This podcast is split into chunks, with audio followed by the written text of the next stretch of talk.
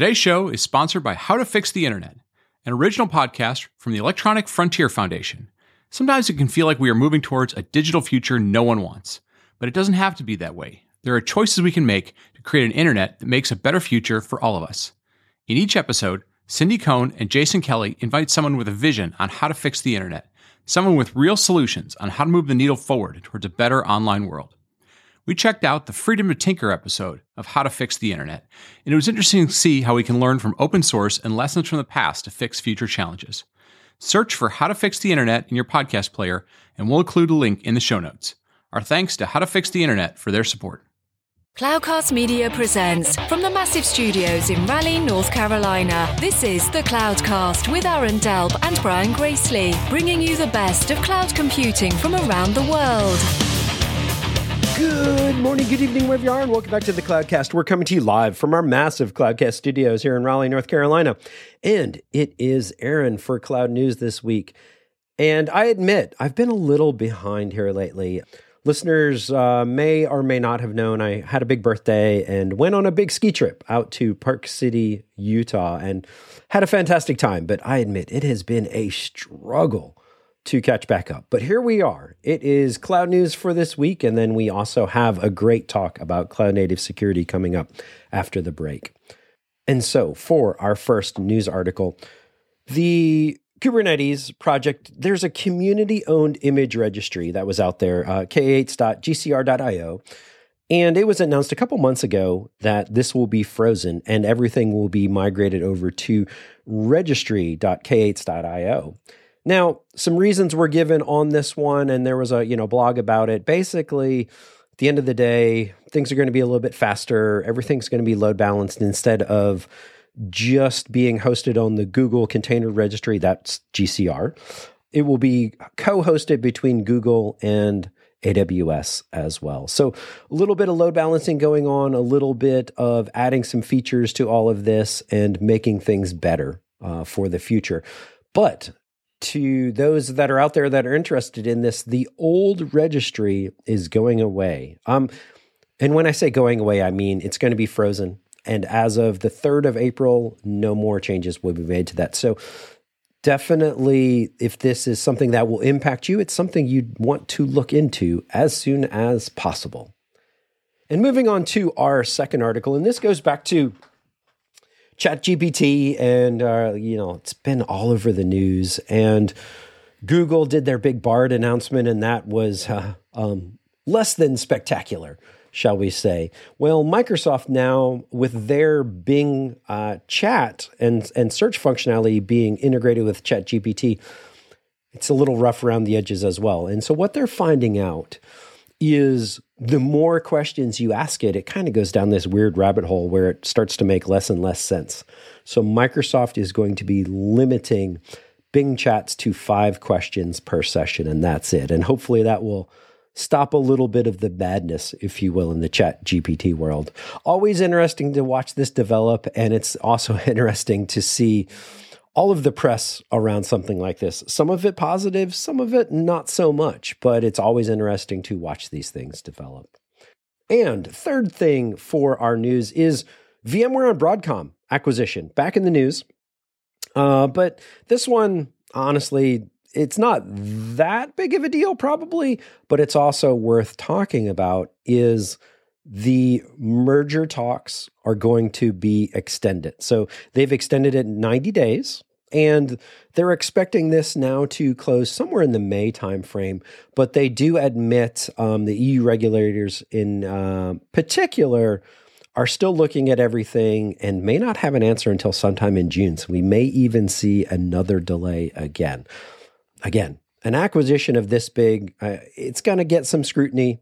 It's going to get the regulators looking at it and it's going to go through the approval process, and that's going to take time. With that, uh, quick reminder all of these links are in our Cloud News uh, links and document, but there's also some others in there as well. I've started to just kind of throw I talk about the top three, but I've, I've thrown some other ones in there. There's What is a Bridge Round, which I thought was really fascinating considering the state of the VC industry. It really explains bridge rounds really well. And then there's another one uh, that comes from the API newsletter that we've talked about many times on the show before. But WTF is an API uh, product manager and product management of APIs, which also, also I thought was a super fascinating read. So, with that, I'm going to close out cloud news this week. Coming up after the break, we have Michael Isbitski over at Sysdig talking about cloud native security. Today's episode of the Cloudcast is sponsored by Datadog, a real time monitoring platform that unifies metrics, traces, and logs into one tightly integrated platform. Datadog APM empowers developer teams to identify anomalies, resolve issues, and improve application performance. Begin collecting stack traces, visualizing them as flame graphs, organizing them into profile types such as CPU, I/O, and more. Teams can search for specific profiles, correlate them with distributed traces, and identify slow or underperforming code for analysis and optimization. Plus, with Datadog APM Live Search, you can perform searches across the full stream of ingested traces generated by your application over the last 15 minutes. Try Datadog APM free with a 14-day trial, and Datadog will send you a free t-shirt. Visit datadog.com slash APM dash cloudcast to get started. That's datadog.com slash APM dash cloudcast. Are you struggling to keep up with the demands of managing and securing identity in your distributed enterprise IT environment?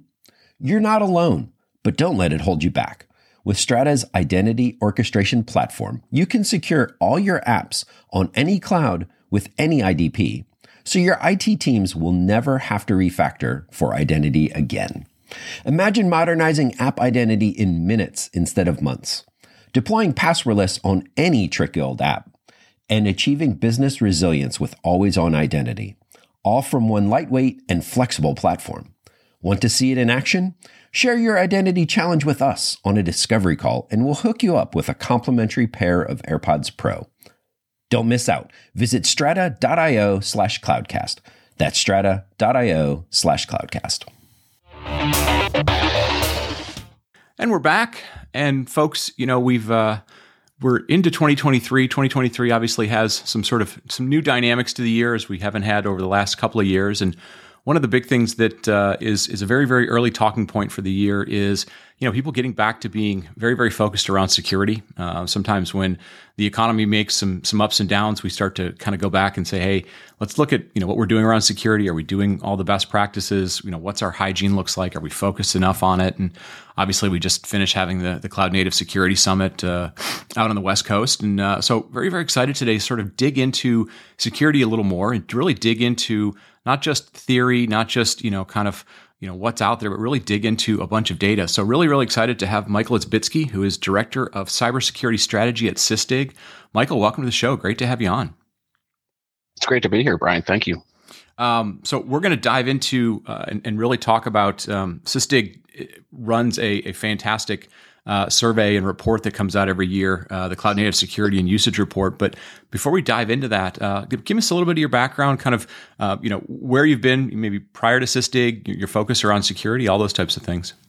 Yeah, yeah, absolutely. Yeah, and it's sometimes struggle where to start. It's been a pretty pretty storied career, uh, but it, generally I do start that uh, I was a practitioner for quite some time, close to 20 years at uh, Verizon.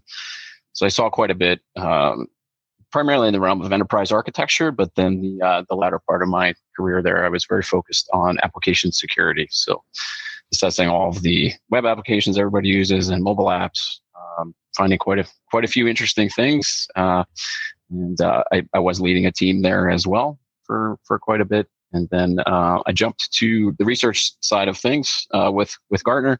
Um, doing that for roughly five years, uh, and saw quite a bit more. So yeah, it's quite uh quite quite interesting path. And then I pivoted, and then um, uh, kind of more in the realm of uh, evangelism and just uh, raising public awareness around all, all types of security issues. Uh, certainly, still keeping my my uh, pulse on the application security, but um, uh, also very focused on uh, cloud and container security as well, which is yeah. how I landed at Sysdig. Yeah, no, that's great. We've we've uh, we've covered Sysdig for a long time. A um, number of friends over there, and uh, Pop and Pop and others. And um, but for folks that maybe aren't familiar with Sysdig, maybe they're new to the, the cloud native space. Uh, maybe they've been doing more traditional security. Just give us a quick overview of of Sysdig. The you know the technology, sort of the philosophy around uh, both open source and the commercial offerings and stuff like that.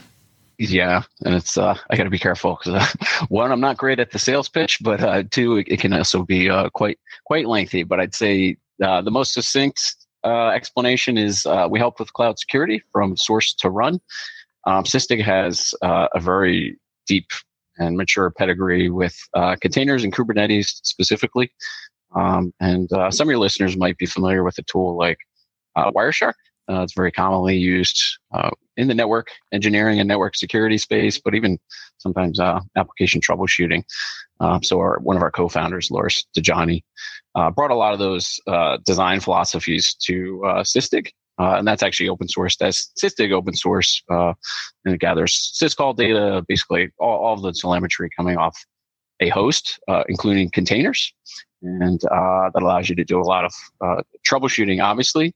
But all of those signals also do feed into the other piece of open source software that Sysdig has, which is uh, Falco. It's been uh, kind of donated to uh, CNCF. And uh, those are kind of underpinnings of uh, the Sysdig secure platform that Sysdig maintains. So it's a lot of capabilities there. It's kind of helps you secure all all types of compute in all types of environments, right? Because most most organizations have a mixture, right? Not everybody's in AWS. They might still have some things on premises, uh, whether that's bare metal or virtual machines, but they're also uh, doing quite a few things in containers in Kubernetes, even if it's just experimental. But uh, they often uh, enter the picture very quickly. Yeah, no, that's fantastic. Yeah, Sysdig has been uh, you know right there at the forefront of of all the cloud native stuff. Uh, you know, going back to kind of the the original Kubernetes stuff, and uh, yeah, it's been it's been it's been really interesting to see. You know, again the the evolution of not only the technology but uh, you know the contributions back to the CNCF and to open source and, and all those sort of things. Um, one of the things that we love to do on this show um, is, you know, obviously we get a chance to talk about a lot of trends. And a lot of times the trends are, you know, are set by, hey, you know, headlines or, or an announcement or an acquisition. Um, but we always feel like the, you know, sort of the best way to dig into trends is to, to have a chance to dig into data. And and you guys mm-hmm. do a really good job every year of uh, you know, digging into the data that you've got visibility to, which is obviously, you know, very widespread, lots of different types of companies, lots of different types of industries. Um, you know, let's talk a little bit about about this uh, cloud native security and usage report. Um, let, let's start with the scope of it. How do you guys go about, uh, you know, collecting data? You know, what are some of the things that that you you know you're trying to do in in capturing the report and, and kind of representing the bigger picture? Yeah, it's a great question, Brian, and it's um, I'd say it starts a lot earlier than most people would expect. I want to say we uh, started thinking about uh, what kind of areas of data we'd want to explore. Um, uh, one of my colleagues, uh, Anna Belak, uh, kind of uh, seeded a lot of those thoughts and led that. she she helped quite a bit with last year's report, but it, it kind of starts there, and it, it was kind of like early summer 2022 we're like all right what do we what do we explore in last year's report? What do we kind of want to dive further on? Uh, but not necessarily knowing where that story is going to take us just knowing that these are the trends we're seeing in industry this is where we think things might be heading. Can we get some data around that? Is it going to be interesting? We don't know right? It's kind of uh, educated guess right? But sure. also we want to eventually uh, unearth the data that might support that or dispute it, right? That certainly happens as well. And we might talk about that as we get through the, the trends in the report. But yeah, it starts very much that way, right? Kind of what are the things we're seeing in industry? And then uh, we just kind of har- harvest uh, data around that that's in uh, Secure. Uh, it is it is a SaaS platform. I didn't actually mention that earlier. Uh, that's how a lot of customers consume it. So we, we have a lot of data that is uh, anonymized, and we kind of uh, pull in some really interesting stats that uh, support these um, trends. So it's kind of data first. Uh, it is not survey. Uh, it is real world data, right, on billions of containers. So this is how uh, organizations of all sizes and across industries are are operating all types of environments. So we get a really um, realistic picture of you know what what is the world like with uh, cloud native security. Yeah. um, and then you know once we've gathered the data it, i think the report first draft me i want to say it was like 60 to 80 pages. I mean it was pretty crazy and then it's it's kind of all right well what's the story we want to tell right? So we can make this data more uh, palatable to an audience. Um, the data is still there. Um, some of that's kind of in supplementary sections but um, yeah, what, what, are those trends? Like, what are those things that uh, people can can latch onto to to drive their security programs in the year ahead? Yeah. What what are some of the trends that you guys saw maybe that that have changed over the last year, or that uh, you know accelerated or decelerated that you know maybe were were a little surprising, or you know maybe wasn't uh, uh, you know what, what you what you necessarily expected? What are the, what are the things that that people are going to look at and go, okay, I you know I, I, need to dig into this a little bit more. Maybe it's, it's yeah yeah relevant to their organization or uh, yeah, there's quite a few. Uh, there's quite a few. It's surprising to me also, and I, like I said, I've seen quite a bit in my career. But um, so vulnerability. I mean, if you read a security report, you often hear ah, vulnerabilities are trending up, right? We we hear that uh, sure. quite, quite, often. But it was interesting to see, right? Uh, and you have to kind of go into this with the mindset that these are customers that have actually deployed uh, cloud and container security tooling, right? They're using Sysdig Secure. So they're kind of aware of the problem and now they're seeking visibility, they're scanning, they're securing things in runtime, all, all that great stuff. Um, so it's it's kind of like its best case, right? Or like this could be the most ideal security um, scenario. Uh, but one of the things that was most surprising was to see um, container image vulnerabilities trend up as much as they did.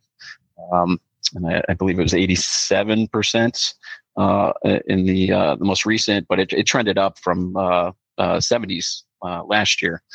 So quite a bit of uh, latent vulnerabilities in container images that organizations, um, you know, they they will often spin those up in their environments. so you know, application workloads, infrastructure, all of those things kind of become part of the running production environment. Um, and it, you know, if you go deep enough down the rabbit hole, you start kind of exploring software uh, supply chain uh, issues, right? Because this is container images are kind of one of those fundamental building blocks of how everybody is building uh, not just applications but their systems, right? Because infrastructure is also uh, part of the equation now by right. virtue of DevOps. Um, so yeah, to see that trend up was very interesting, right? Because it's like, all right, we're we're facing a bigger problem. Uh, we're aware of it. So uh, there's there's another kind of uh, buried question there about well why are images getting so bad kind of in the public domain? You know our public registries not doing enough to scan things? Are they inundated? Um, and sometimes my mind goes to uh, kind of the mobile security space because of some of my background but also research. But um, you saw this a lot and still see this with uh, mobile public mobile app stores like apple and uh, google play uh, where there's just so many apps that get published. And you know those entities do everything they can to scan uh, and they're cherry picking to manually test. Uh, and they actually offload scans as well to to third parties. But uh, there's just so much code and application code right? And uh, these apps that they just can't scan it all effectively. So you, you're it's like uh, you're always kind of I don't want to say cesspool, but it's like it's not as uh, cl- clean or hygienic as you might like, right? So it's uh, it should raise a lot of uh, red flags for organizations about how they source componentry. Um, but yeah, that that one was pretty interesting to see trend up as much as it did. I would have expected that to go down a little, right? Because there was so much uh, visibility on vulnerabilities. You know, with uh, OpenSSL, Log4j, like there there was just a lot of uh, kind of spotlight on vulnerabilities in software in the past couple years. Yeah, no, that was that was one of the ones that, that really jumped out at, at, at me as well, and it's it's one of those ones that yeah, on, on one hand, we've been telling people for for years and years, um, yes, uh, you know things like Docker Hub and public re- repositories are, are great for you know being you know allowing you to to build that sort of hello world application quickly, uh, kind of get something up and running, but you know that that's never been a best practice for that to be your your source of truth. It's never been a, a best practice for it to you know sort of trust what comes from the internet. Um, and yeah, it's it's so there's a part of that that you know it's a little frustrating that you know the the best practices the the good practices you know maybe aren't necessarily getting adopted as, as quickly as they could. And then on the flip side, you know there's there's always the the sort of reality of, of security, which is, you know, look, look, dude, uh, sometimes security is, especially in times when there's a lot of innovation, there's a lot of people pushing, hey, we need, we need new, we need new, we need new. Uh, you know, sometimes security is sometimes a, a, secondary thought, and you know, the last few years have been have been boom years. Uh, you know, sometimes this is a wake up call. So you know, as, as, much as you might look at that as okay, the, the numbers went up, maybe that's a bad thing. Um, sometimes it's a good thing. You know, a red flag like that can be can be a good thing to get people going. Okay, um, I didn't know we were as vulnerable or as, as potentially exposed as uh, as we could have been. Um, you know, and and again, part of it is is tooling, like you said. You know, are the are the things scanning things the right way? But part of it is just you know building the the right mindset into into your sort of cultural DNA and and, and the way you do stuff. So, um, you know, on the on the flip side of that, what are some of the other things you've seen in terms of because this this report is is not only sort of security, but it's also about usage. Um, you know, kind of growth and usage. Yeah. What what are some of the usage trends that, that are sort of surprising to you?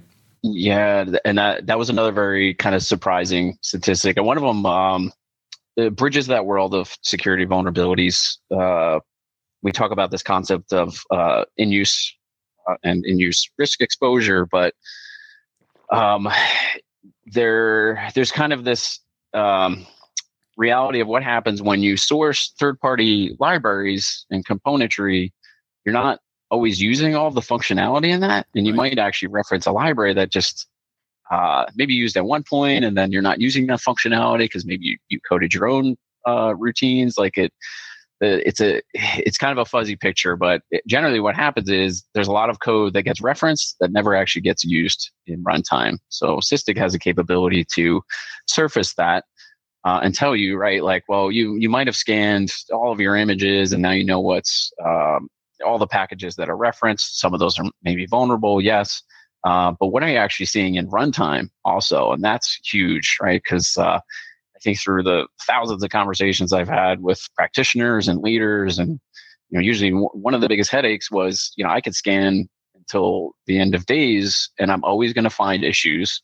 The problem is I don't know what to focus on, right? What what is actually in use because that's a way to prioritize, and it it impacts everything, um, not just typical infrastructure and operations, and uh, as well as security, of course, right? Because of vulnerabilities, how do you prioritize remediation work. So massive impacts, right? That was always kind of a, a divide between well, what's happening in runtime and then what am I checking for in build and delivery. Um, so the, this whole concept of in-use um, exposure is massive, right? That's that's kind of that connective tissue. It's going to tell you like these are the things you're seeing early in early stages, but this is what's actually manifesting uh, in runtime, right? And typically that's production, but you, you might also prioritize non-production environments. Maybe they are critical for you, or maybe they're um, exposed to to some larger audience. Um, so that was a really interesting one. In particular, the stat um, dropped to 15% of packages uh, are actually in use. Um, so you know, if you start from kind of the 100%, these things are, have latent vulnerabilities. And then you start looking at, well, what's actually in use? That number drops down to 15%. And then, particularly with vulnerabilities, if you um, want to look at things that are exploitable as well, right? There's known exploit code for it. That number drops down even more drastically to something like uh, 2%. You know, if you don't, if you only have certain cycles, you might start uh, focus on just that 2%.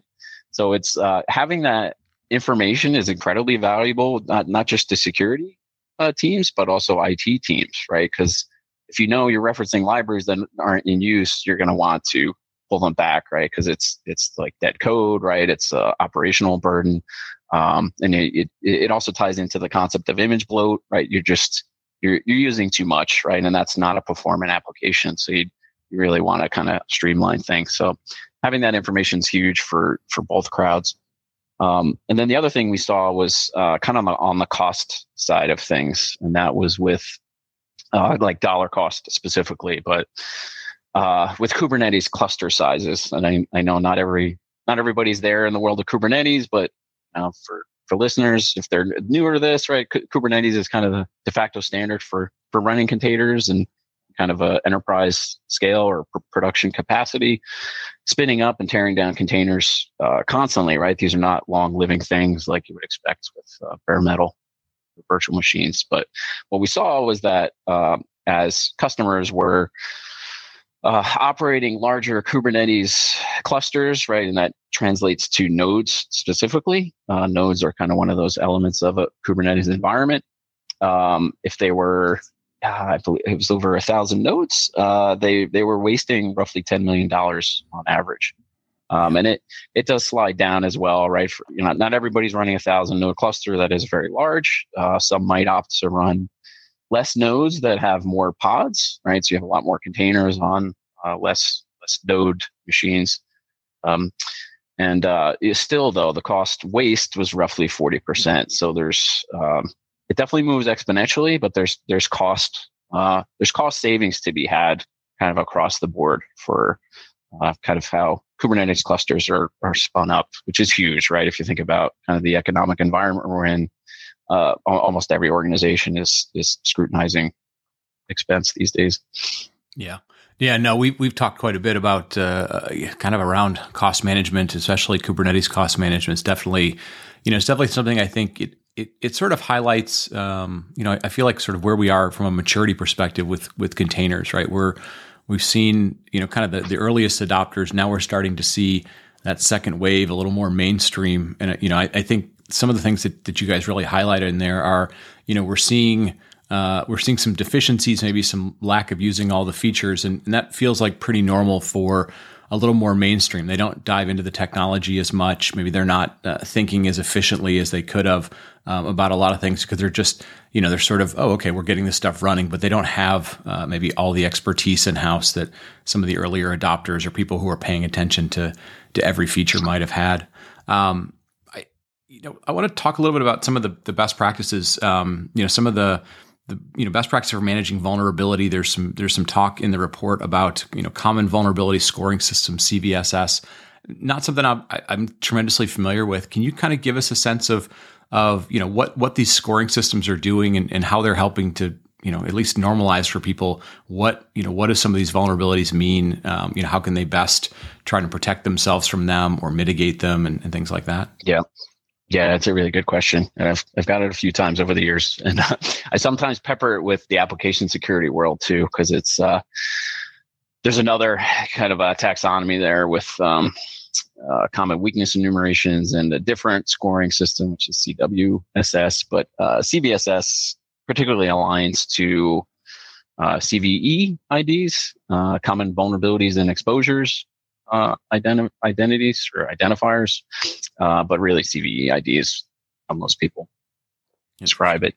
And um, that that's kind of the catalog of everything we know, right? Known vulnerabilities in published software, sometimes hardware, right? If you think about embedded systems. Um, and the creators of that, you know, they're doing their own testing. Uh, security researchers are doing external testing. They might find some bugs that exhibit uh, conditions that know, if you were to abuse or exploit that, you, know, you create some uh, really bad event like denial of service, or maybe you can escalate privileges, uh, system compromise, right? There's a lot of different uh, really negative outcomes, right? So th- that's the world of uh, CVE IDs, and that's, you know, that database is operated by MITRE, government organization.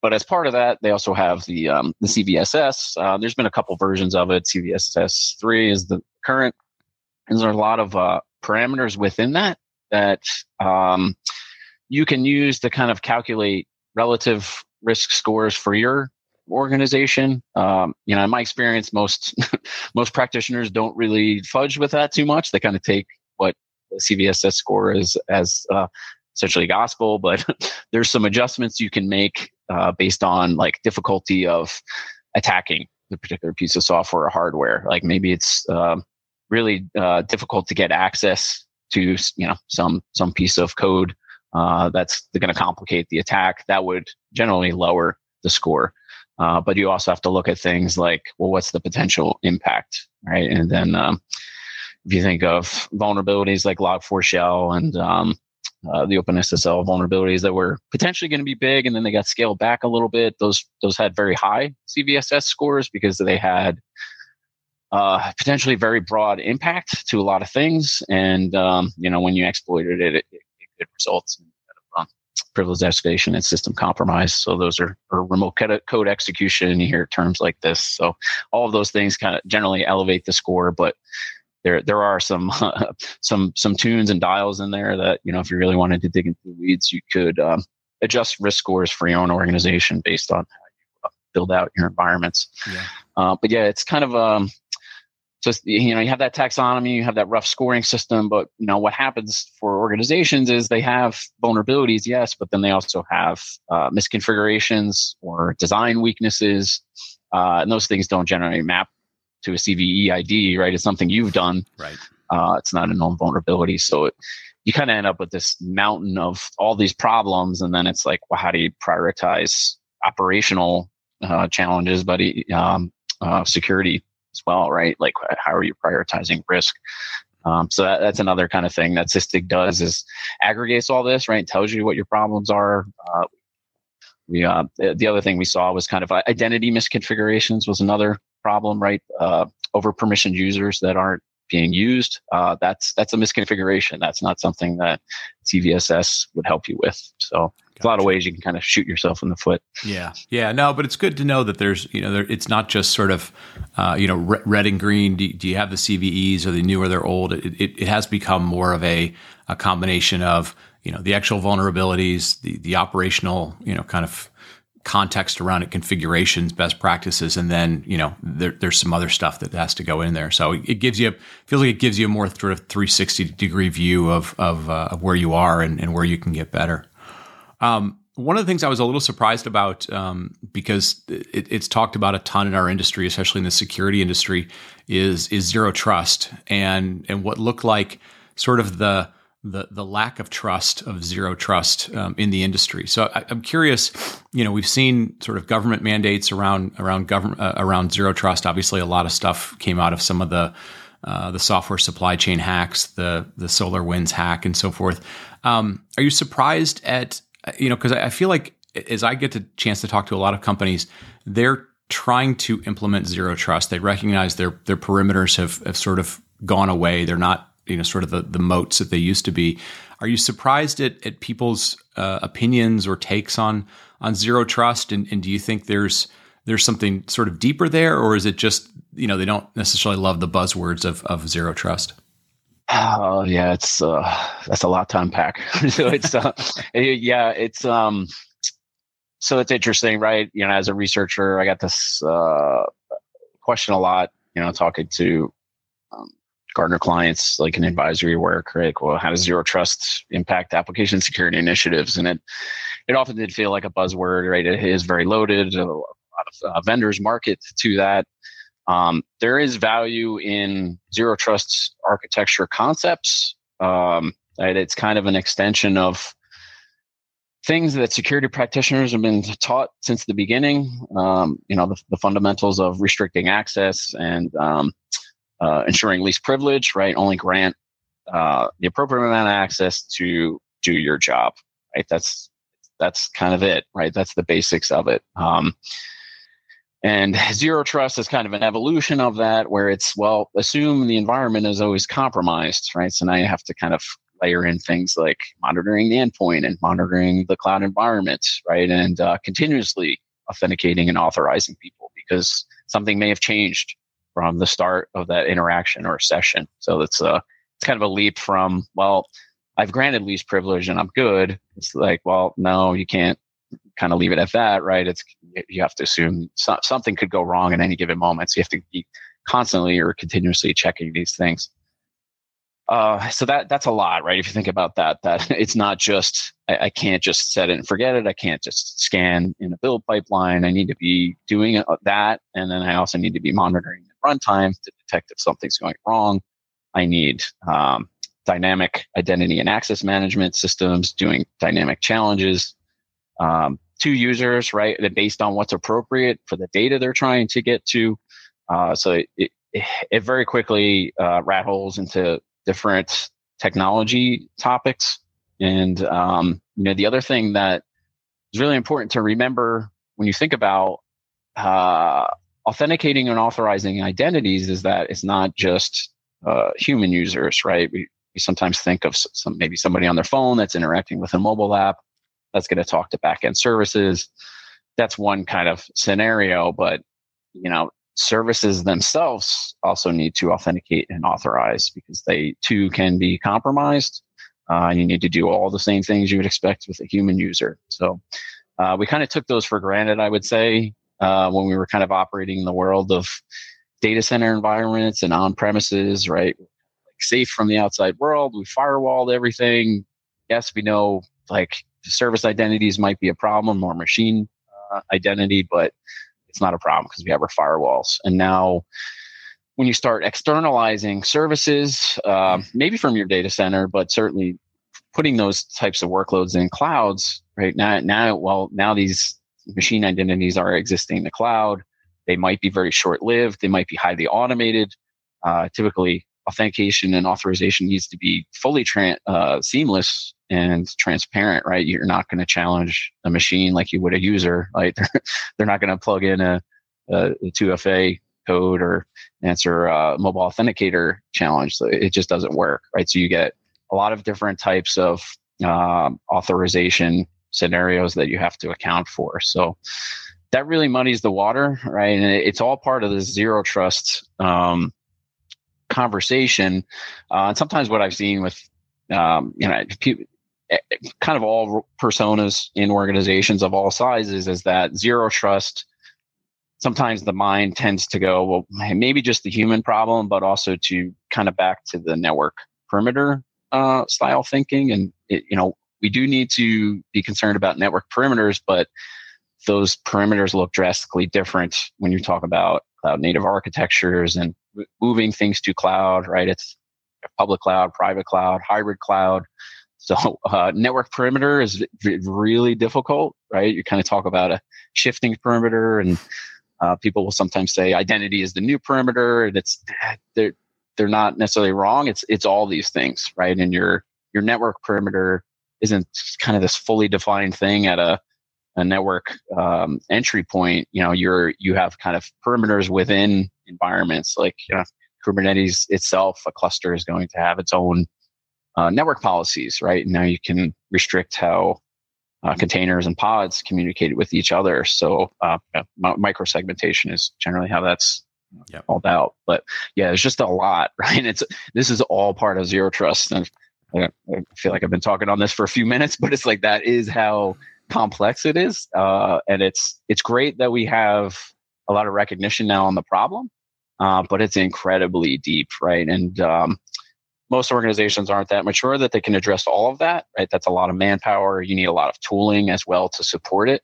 Uh, and there's just a lot that can go wrong when you think about the entire landscape of uh, human identity and machine identity. Right. Uh, right. Hopefully that helps pick that apart. But yeah, it's uh, it's definitely a, a wily beast. Yeah, no, and, and, yeah, and I think you, I think you did a great job, sort of explaining that it's, you know, we, we start off with this sort of, uh, you know, one one name, one concept in terms of zero trust, but the reality is, you know, it, it impacts the sort of the technology landscape in a lot of ways, right? Like you said, it's whether you're talking about sort of human interaction, you know, sort of, uh, you know, what we think of as like edge devices and edge VPNs and, and, those types of, you know, what we used to call that. Are we talking about machine to machine? Are we talking about other areas. And I, yeah, I think what we tend to find with that is, um, you know, there's there may not necessarily be sort of a an end point. People are, are, are they're working their way through, you know, getting to uh, you know better overall security, but also just dealing with the adaptation of of how things have changed and where people are, where machines are, you know, whether you're in the cloud, you're on prem, all that kind of stuff. Well, listen, yep. um, I don't, I don't want us to give away, give away everything that's in the report. You guys have done an awesome job with it. Um, we've had a chance to, to dig through it, and it's been fun, um, kind of digging into it. Um, if anybody wants to to get a copy of it, they want to, you know, engage with with you and your team. What are the best ways to to go about doing that? Uh, so for myself personally, you know, I, am kind of like I try to make myself as as public as possible. You know, certainly reach out to me on LinkedIn, connect, uh, ask questions. Right, it's uh, I spent countless hours researching this, but also talking to people. And it's uh, there's no dumb questions, right? It's only the questions that you don't ask, right? It's uh, you, you have to kind of seek those answers, and it is it's a very long journey, right? A lot of these concepts don't even necessarily make sense until you're kind of uh, dipping your toes in the water and uh, really exploring all this technology and the impacts to that and everything, right? We talked about kind of uh, ops issues, uh, uh, capital expenditure, uh, security vulnerabilities and risk, right? There's just, there's a lot to it. So yep. personally, uh, reach out to me, but, um, you know, for Sysdig, um, the report is available on sysdig.com uh, slash usage report. Um, and uh, you certainly Google for it also, but um, yeah, quite a few avenues um, that that people can uh, obtain the report and, and certainly take a look and, and please do ask questions. Know, it's kind of as we were saying earlier, it's like this uh, kind of continuous journey how Sysdig looks at the data uh, and is trying to help industry on uh, you know what are those trends we're seeing, how can we help organizations in their security programs. Yeah, no, outstanding stuff. Outstanding stuff, Michael. Thank you so much for for helping us dig into uh, Sysdig 2023 Cloud Native Security and Usage Report. Um, there's also going to be a link in the show notes, folks. If if you forget the URL, uh, it's right there. Uh, you know, in the show notes for you. Uh, Michael, thanks so much for for educating us, for taking the time to, to dig into it, and most importantly, kind of sharing your expertise over over a number of years uh, of you know having having worked on this, and, and like you said, um, kind of being around the industry and, and, really having a good view of, of what's going on. So, folks, with that, I want to thank Michael for his time. I want to thank Sysdig for their time today. Um, we're going to wrap it up with that. Thanks to everybody who tells a friend, everybody who has been uh, helping us grow the show, grow the community. Um, really appreciate it. And with that, we'll wrap it up, and we'll talk to you next week. Thank you for listening to the Cloudcast. Please visit thecloudcast.net to find more shows, show notes, videos, and everything social media.